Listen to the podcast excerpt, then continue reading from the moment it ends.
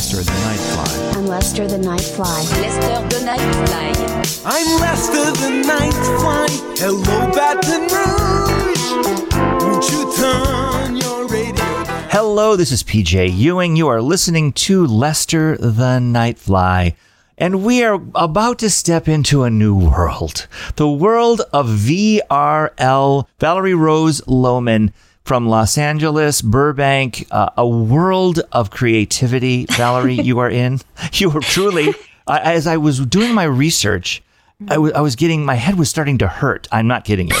really like she's doing this oh my gosh she's doing she's got a youtube channel that's just popping and she's doing musical theater and she's got singles that she's releasing she's a video game voiceover artist she's coaching voiceover people it's it's seemingly endless and really amazing. And i just want to say before any we get to know you and we hear your playlist which is just uh, the most fun I just want to throw a little admiration your way because what I can see from my seat here in New York and you doing your work in Hollywood and LA and Burbank is a lot of work, a lot of dedication, just a, a woman who is driven and making things go, uh, you know, what, what, just making opportunities happen, whether they're, they're obvious or there or not. And I just, it's, it's really neat to watch, to see. Thank you. I, at that I have like a big grin on my face. That I really appreciate that. Most of the time, I just feel tired.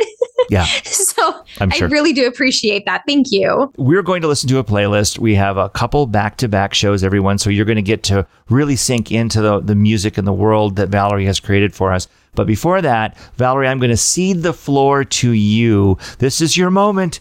Some of your 15 minutes of Oh, fame, right? Get ready. Uh, you're, the, the, the, the lights are, the gels are going. What? Um, tell us about you. That that that that question. What, what Oh about you? gosh. it's always tricky when I answer what like tell me about yourself because I I do have my hands in so many metaphorical creative pots.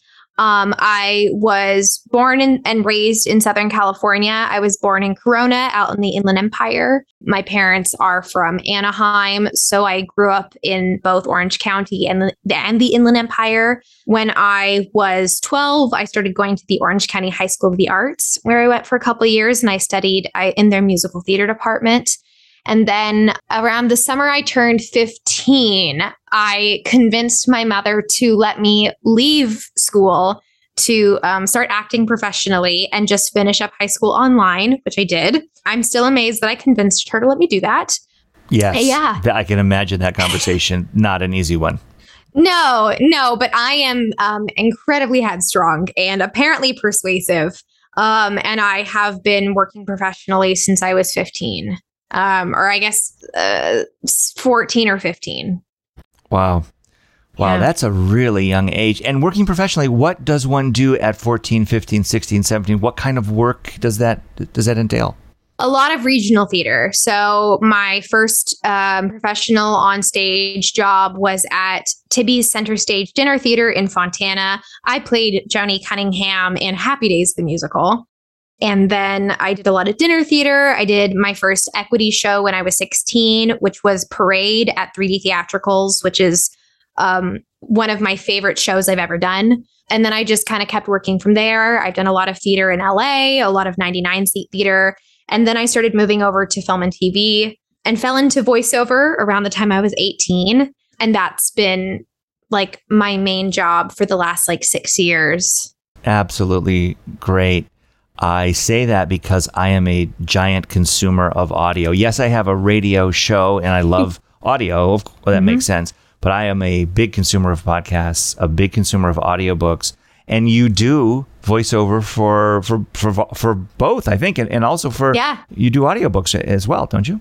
I I do. I do. I have been working a lot lately with Penguin Random House, which I've been very grateful for. So I'm working on my fourth book with them starting tomorrow. Um, I'm working Monday through Thursday every day for like seven hours a day on like a really cool YA mystery novel, which I'm very excited about. I love this. Is there a list that you there must be that you keep of all the voiceover? I would love to put that on the blog at lesterthenightfly.com uh, of, Yeah. of your audiobooks, actually. Yeah. So I know the easiest way that I've been able to pull titles is if you just search my name on Audible or wherever you get audiobooks. They the wonderful thing about that is if you search by narrator, you can find all the narrators um, stuff. I've actually sent letters or emails to voiceover people. Like, I just want to say, you know, the kind of gushing fan thing to a voiceover artist for an audiobook or a series or whatever, Aw. because it's such a, well, in my opinion, uh, okay, let me go back. There is a thing that you may or may not be aware of called Brideshead Revisited.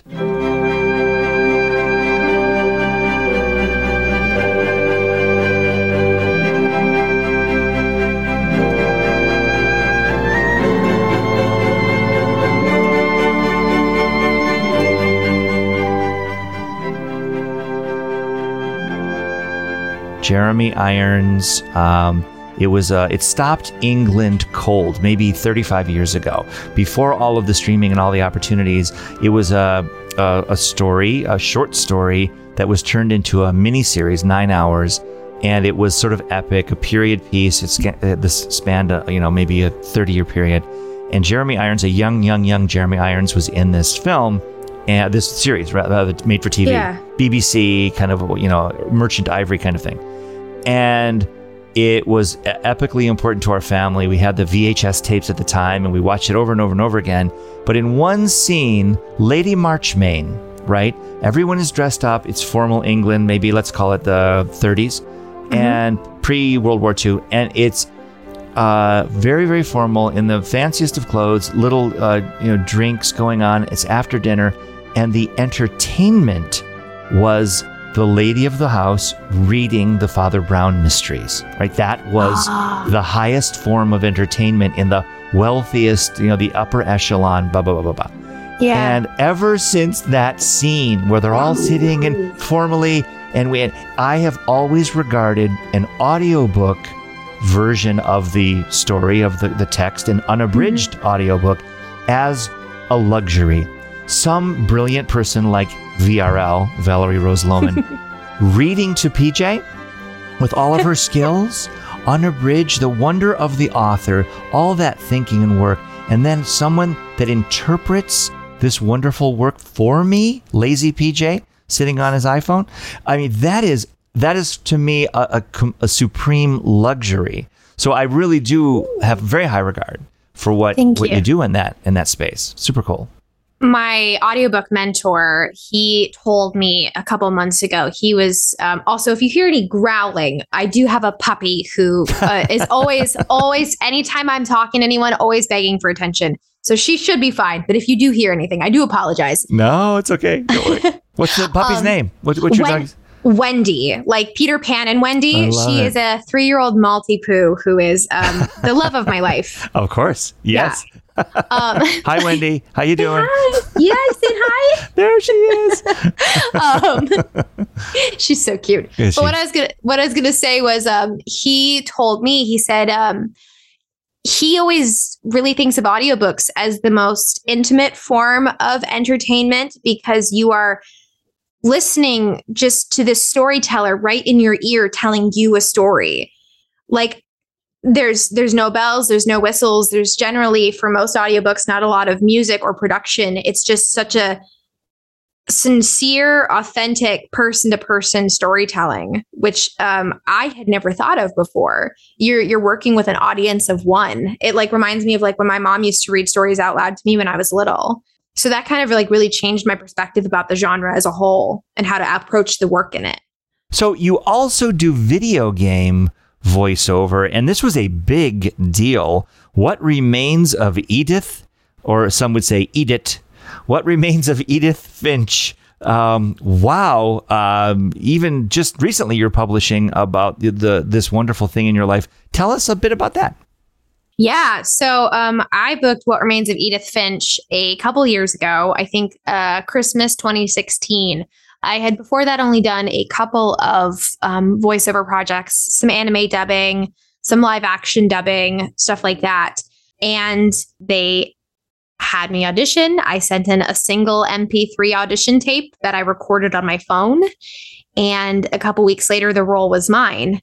I remember being really nervous when I recorded, but at the same time being like, oh, this is just like a mo like not that anything is like just a mobile game or just something, but like I was like, I don't think there are any people are going to watch this. I think this is just something small with a small budget. And it was not something small with a small budget.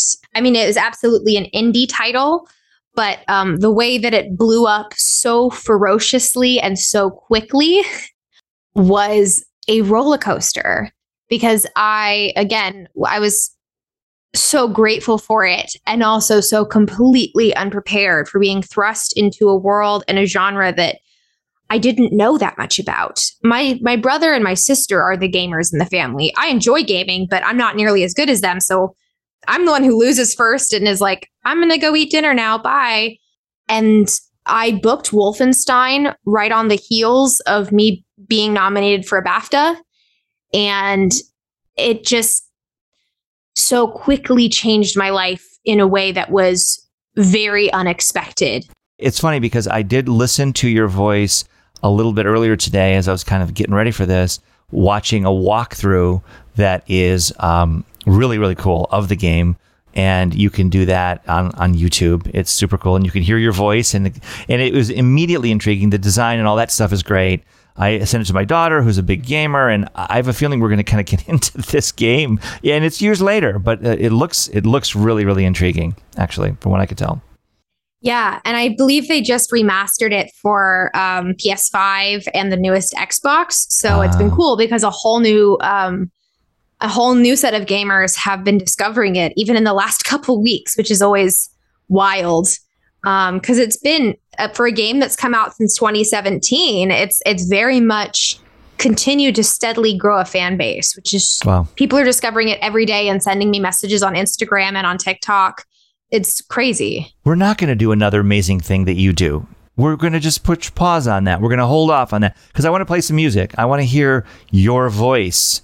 Let's get into some music. You have a wonderful playlist. We're going to go through it, everyone. It's it's one more song that's interesting than the next. It's just it's really going to be great. I'm sure you're going to enjoy uh, all of it. But let's start with one of your your brand new single, uh, mm-hmm. Valerie. It's called "Easy to Love." It's right right 2022. Yep. Um, let's listen to it right now, then we'll talk about it. Cool.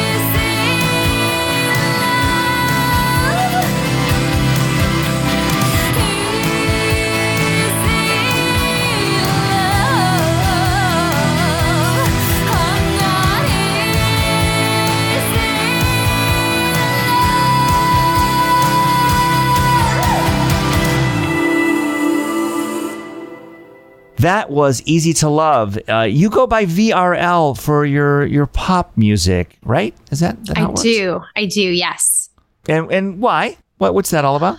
Um, so I really wanted to go by Val or Valerie, but there were um I, I remember I looked it up on Spotify. There are a lot of artists that are just Valerie or just Val.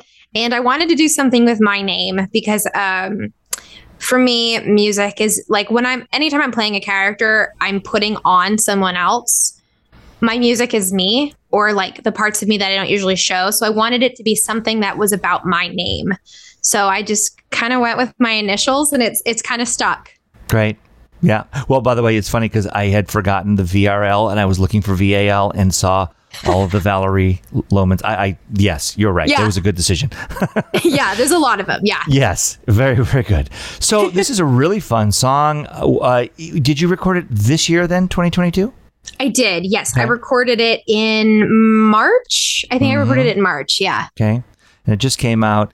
Uh, I'm just for a second. Is it is it you're seeing an old lover again? It's very sexy, very seductive. Thank you. You'd be easy to love. Uh, it seems like there's a moment. It's a bit of a story. Like I, I, I, I gathered from my you know brief listenings that it Yeah. was I see someone that I know had a relationship. You know, I'm easy to love. Are you easy to love? Like, it, like is this going to happen again? Is that? Did I get close? Yeah, no, that's it's absolutely what it was. So when I started writing it, I thought it was going to be a love song because it was about who I was seeing at the time, and then we broke up. And and through the metamorphosis of working on the song, it turned into this kind of melancholy piece about like I wishing for what was, but also knowing that like each person wasn't right. It wasn't that anyone did anything inherently wrong, but it's it's like wrong place, wrong person, wrong time. And also like that idea of that's why there's that end of like, I'm not easy to love, that self reflection of like, was I the problem? Were they the problem? So it's it's kind of a lot of different things. And then there's a lot of like imagery from the classical tarot deck of of cards in there as well to kind of illustrate that storyline as well. You know, and uh, I just want to say though, because of the beat and the the sonic quality, it had a club.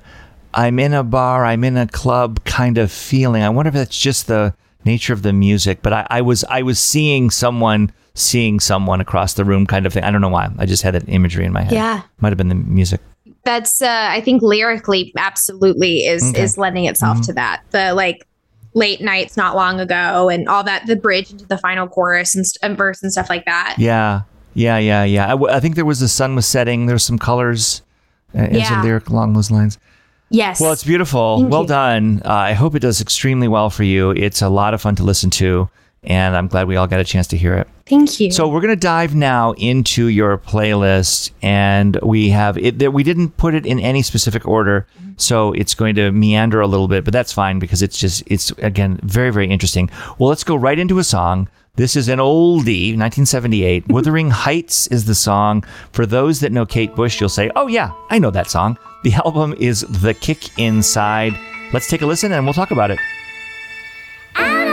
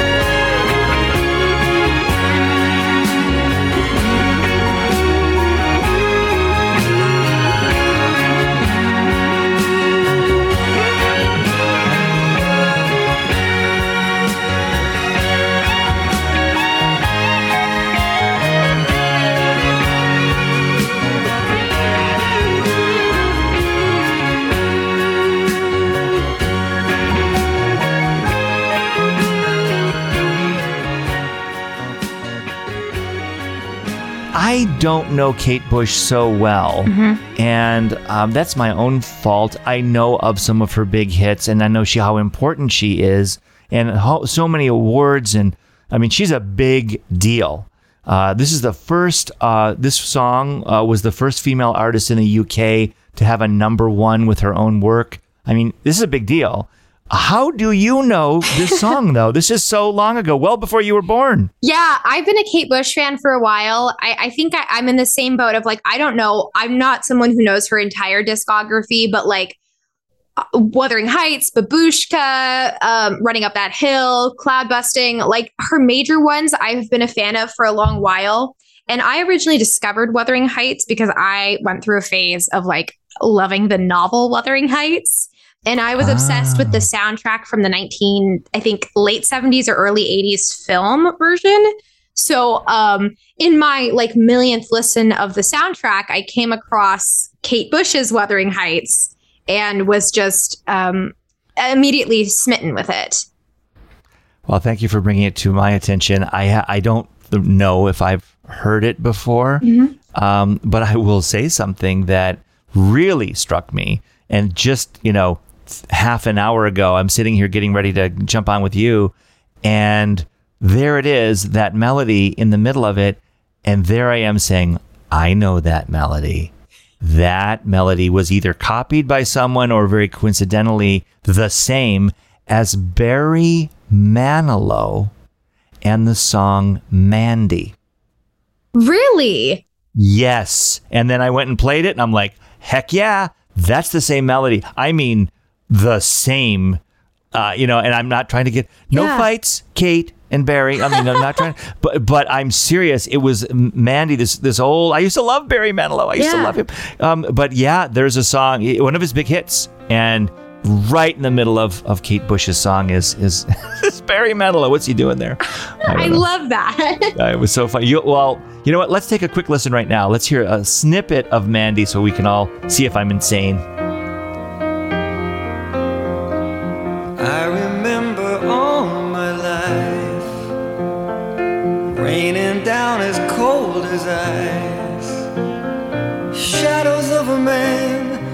Face through a window, crying in the night. The night goes into morning, just another day. Happy people pass my way.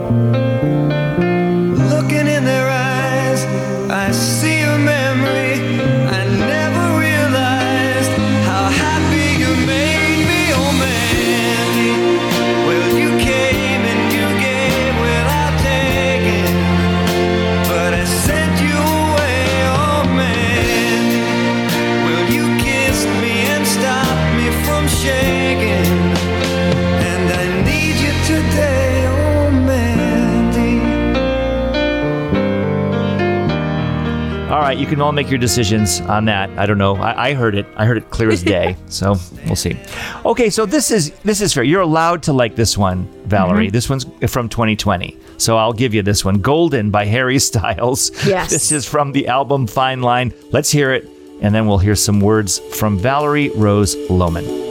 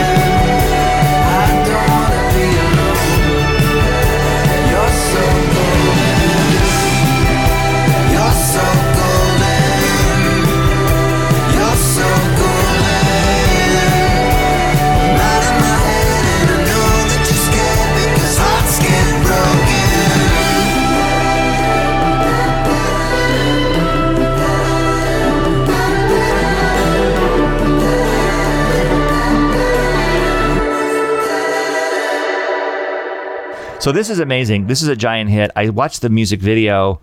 Uh, what a good-looking guy! It's a Oh, really yeah. cool video. He's running and singing. It was so bizarre. I, I, I guess he was just running and singing, but he was moving quickly, and his mouth was just normally. It was it was like a very mesmerizing music video. Have you seen it by any chance? I have seen Music it video? once and I remember really enjoying it. Yeah, he's in some really cool places. Anyways, it's a great song. It's a huge hit. 200 million views on YouTube. I mean, this is epic for this yeah. guy.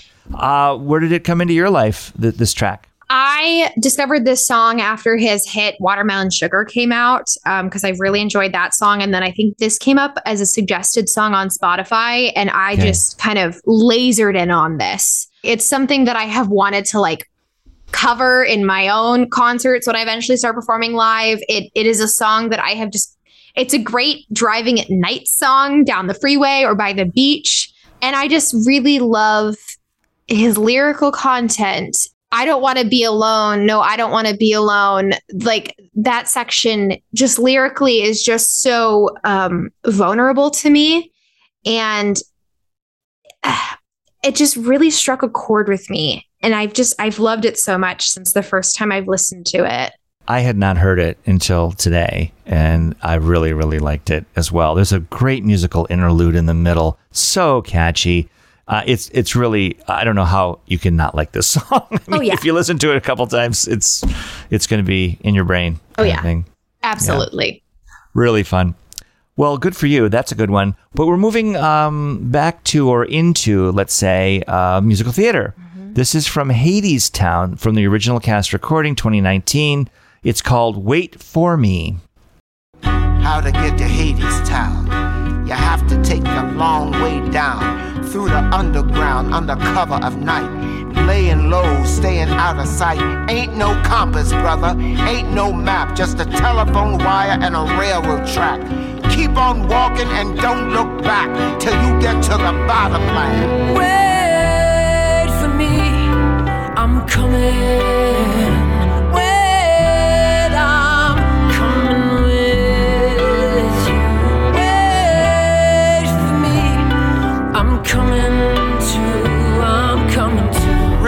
River as high and wide, cinder bricks and razor wire, walls of iron and concrete, hound dogs howling round the gate. Those dogs will lay down and play dead if you got the bones, if you got the bread. But if all you got is your own two legs, just be glad you got 'em. Wait for me, I'm coming.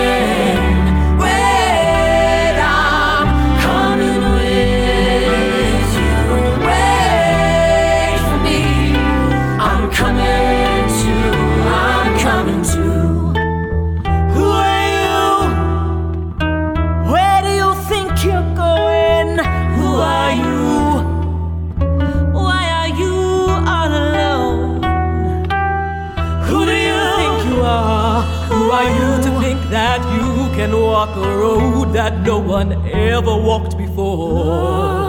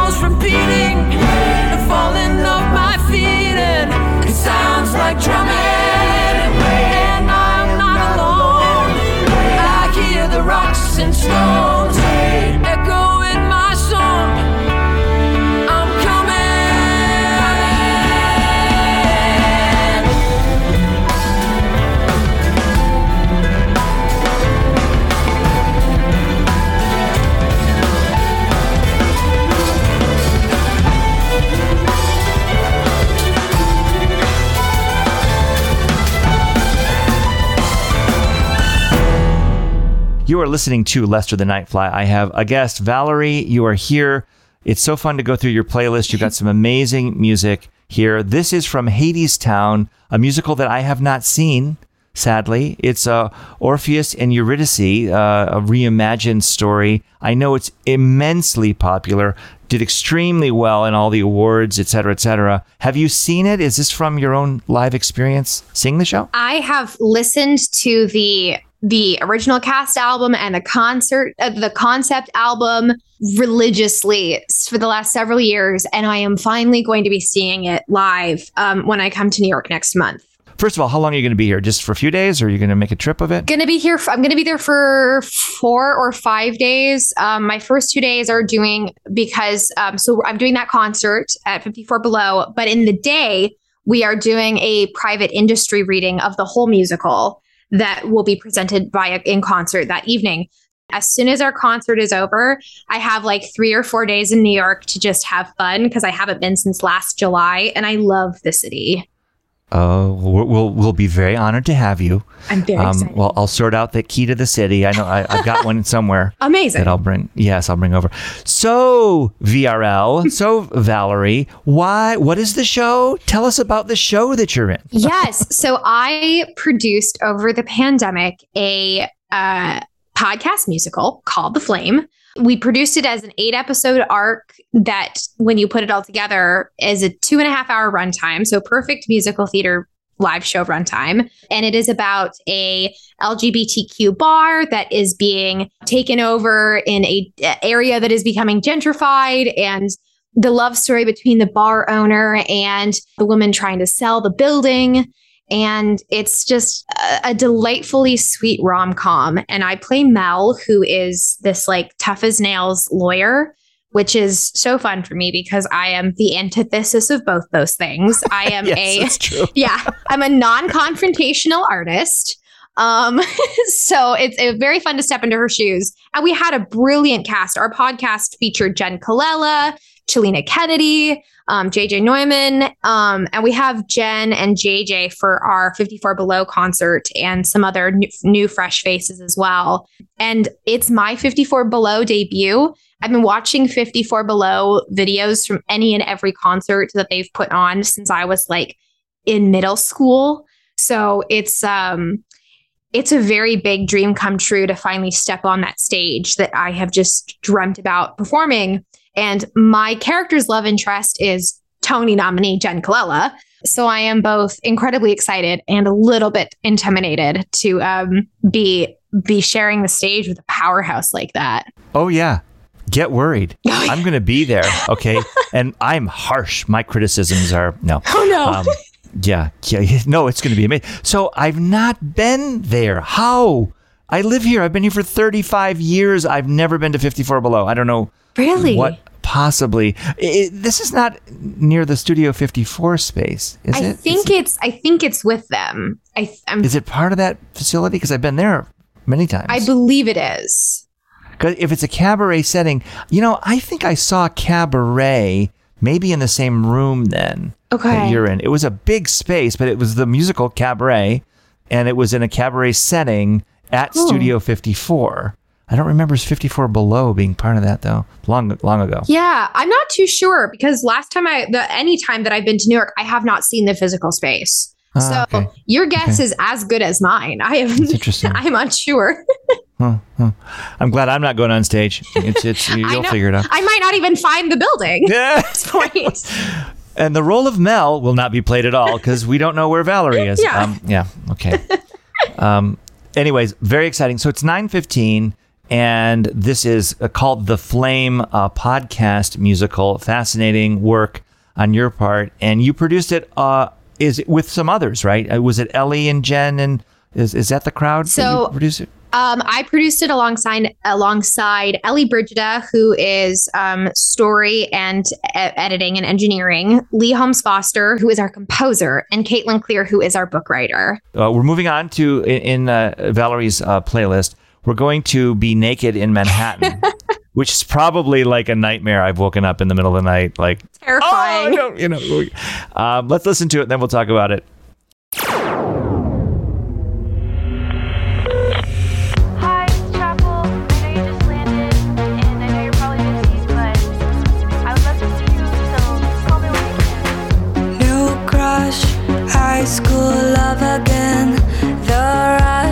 Of slumber party kissing. Don't touch, I'll never cross the line. So I pushed you down a million times. I'd love if you knew you were on my mind. Constant like cicadas in the summertime. Boys suck and girls I've never tried. And we both know we're getting drunk tonight. Touch me, baby, but your probably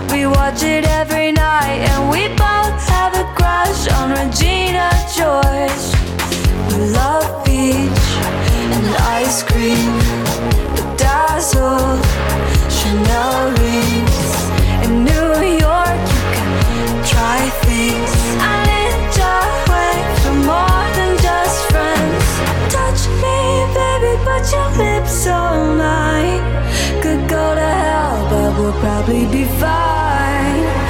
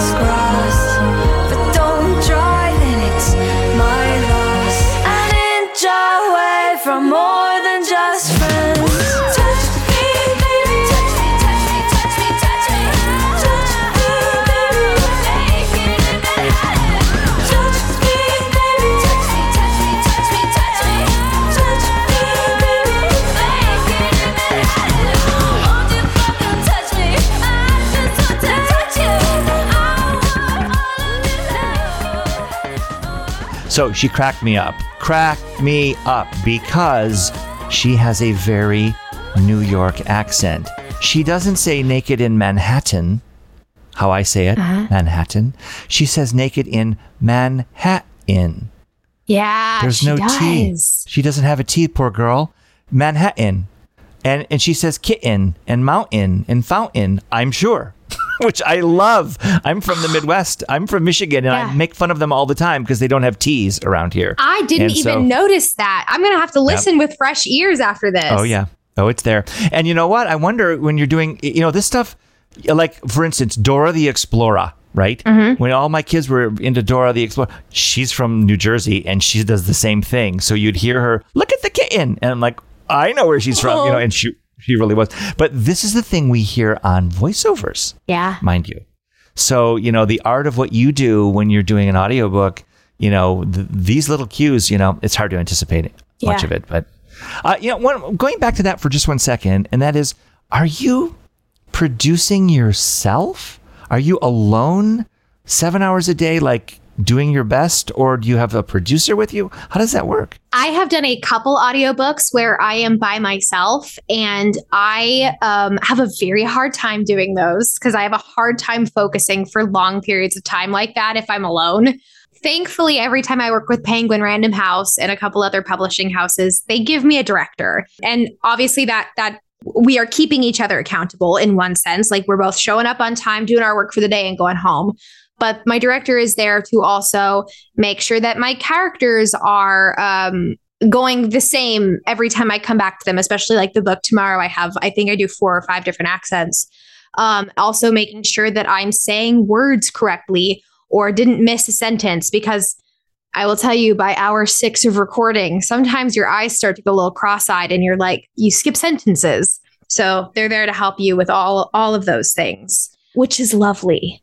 And you've got to go back to that same voice and it could be 100 pages later or something and you got to remember what the heck you sound like that's got to be tricky It is, and it was hard the first couple times I did it. Now I I take note when I'm working on a new voice. I have like um especially when I work on audiobooks, I have a couple different placements for different characters in like specific age ranges or specific genders. So I like kind of know where they land and then it'll be tweaking them with mostly the acting. If I know where their voice is, um, and they're one of like my my core types that I go to, um, it's just making sure that I am bringing back their their vibe, especially. Which yeah, it can be a lot to remember. So always grateful to have a team behind me. And sometimes I'll get pickups. They'll send me pickups and be like, "This actually sounded like so and so, and not this person that you're trying to be." I absolutely get those those notes. So penguin random house you're working with these folks. If you were to send in a reel for a new job for the different publisher or a different project mm-hmm. i mean do you have such a thing? Is it here are eight different voices and then you send them in is, is would that be an audition thing that you do So for audiobooks, and I just discovered this, and the part of the reason I've been working so much with Penguin Random House specifically is because I did their audiobook narrator mentorship program earlier this year. So I I learned so much through them. What we worked on was putting together my audiobook reels or demos as they're more specifically called for that where you just have different 2 to 5 minute long samples from each genre. So, like right now, I think I have six or seven different samples of different ages, different accents that are just like book excerpts that I send when I'm like trying to get on new publishers' rosters and stuff like that. this is a lifelong uh not to be uh, too fine a point on it but revenue source this is a lifelong job for you because as your younger voice ages into an older voice and and then an old voice in 60 years Yeah. you've got the skill there are roles for you audiobooks are very popular and not getting less popular they're getting more popular yeah. i mean you're in a very a very good spot at a very good age you know to be in that industry and to become more and more known um, well done Mm-hmm. Thank you. really really cool cool gig a I Yeah. admire it as we said earlier but that's going to be a good one for you I really love it, and I, I it's I, I've been a reader since I was very small. I used to challenge myself to read a hundred books a year. So like it's a it's a great great job for for someone like me. wow but meanwhile we've left poor Chappell Roan naked Oh, poor Chappell. She's getting cold. She's not happy. No. What, what can you What can you say about this song and why you chose it? I discovered Chappell on TikTok and became obsessed with her aesthetic um, and just her blatant individualism. Um, and she's another queer artist. This song specifically, I've I've listened to her talk in interviews and on her TikTok about her experience writing it. And for her, this was like her first, um, I believe it was her first queer relationship. Also, the music is just such a bop and it just immediately draws you in with that voicemail where she's leaving it uh, saying that like the person just landed and stuff like that. The verses are just so fun and bubbly and light. And then when it goes into that, touch me, baby, put your lips on mine, could go to hell, um, but will probably be fine. The way the music shifts, I just loved so much. It's only been out for like, I think four months. And I think I've probably listened to it like 200 times. Like, I love this song. You've got to meet her. She's based in LA. I know, I know. She, I, I want to. When I start performing live, I like. I don't know how you like be openers for people, but like I would, I would kill to be like working on the same stage as her and meet her because I am a little bit obsessed with her. She's a, a huge listener to this show. I just want to tell you, I get fan mail all the time. So I'll put in a good word. Put in Amazing! a- I knew it. Oh dear. Um, uh, if only. I Um, okay, so we're gonna go with two, twofer, Mm-hmm. two in a row. We're gonna hear uh, one's more recent and one is a little older. This is the first one is called Nicotine. The band is Panic at the Disco from 2013, and then we're gonna go back in time to 1985 with Hojo, Howard Jones, and the song "Things Can Only Get Better." You're listening to Valerie Rose Lohman and PJ Ewing. It's Lester the Nightfly.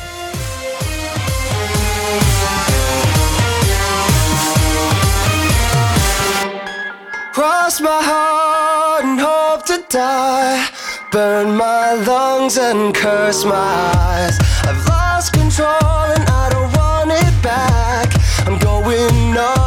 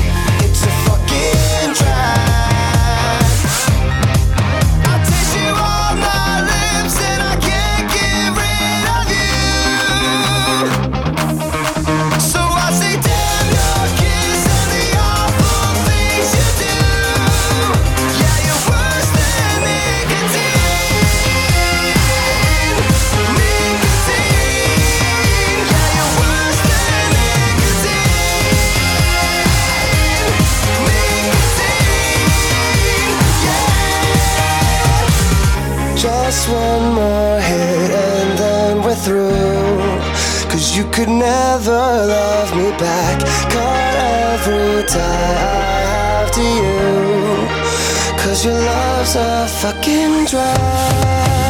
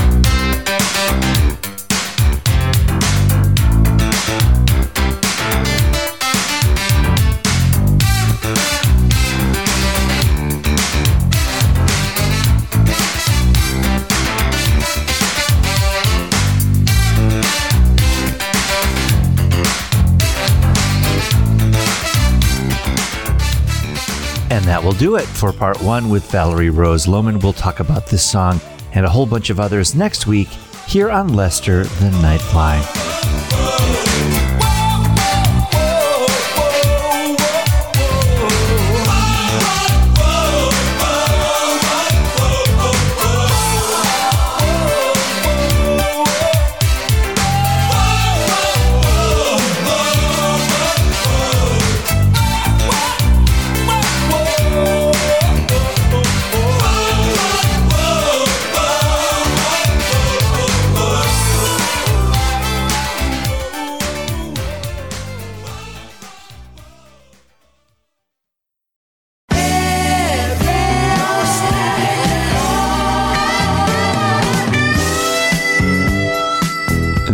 has been a PJ DJ production.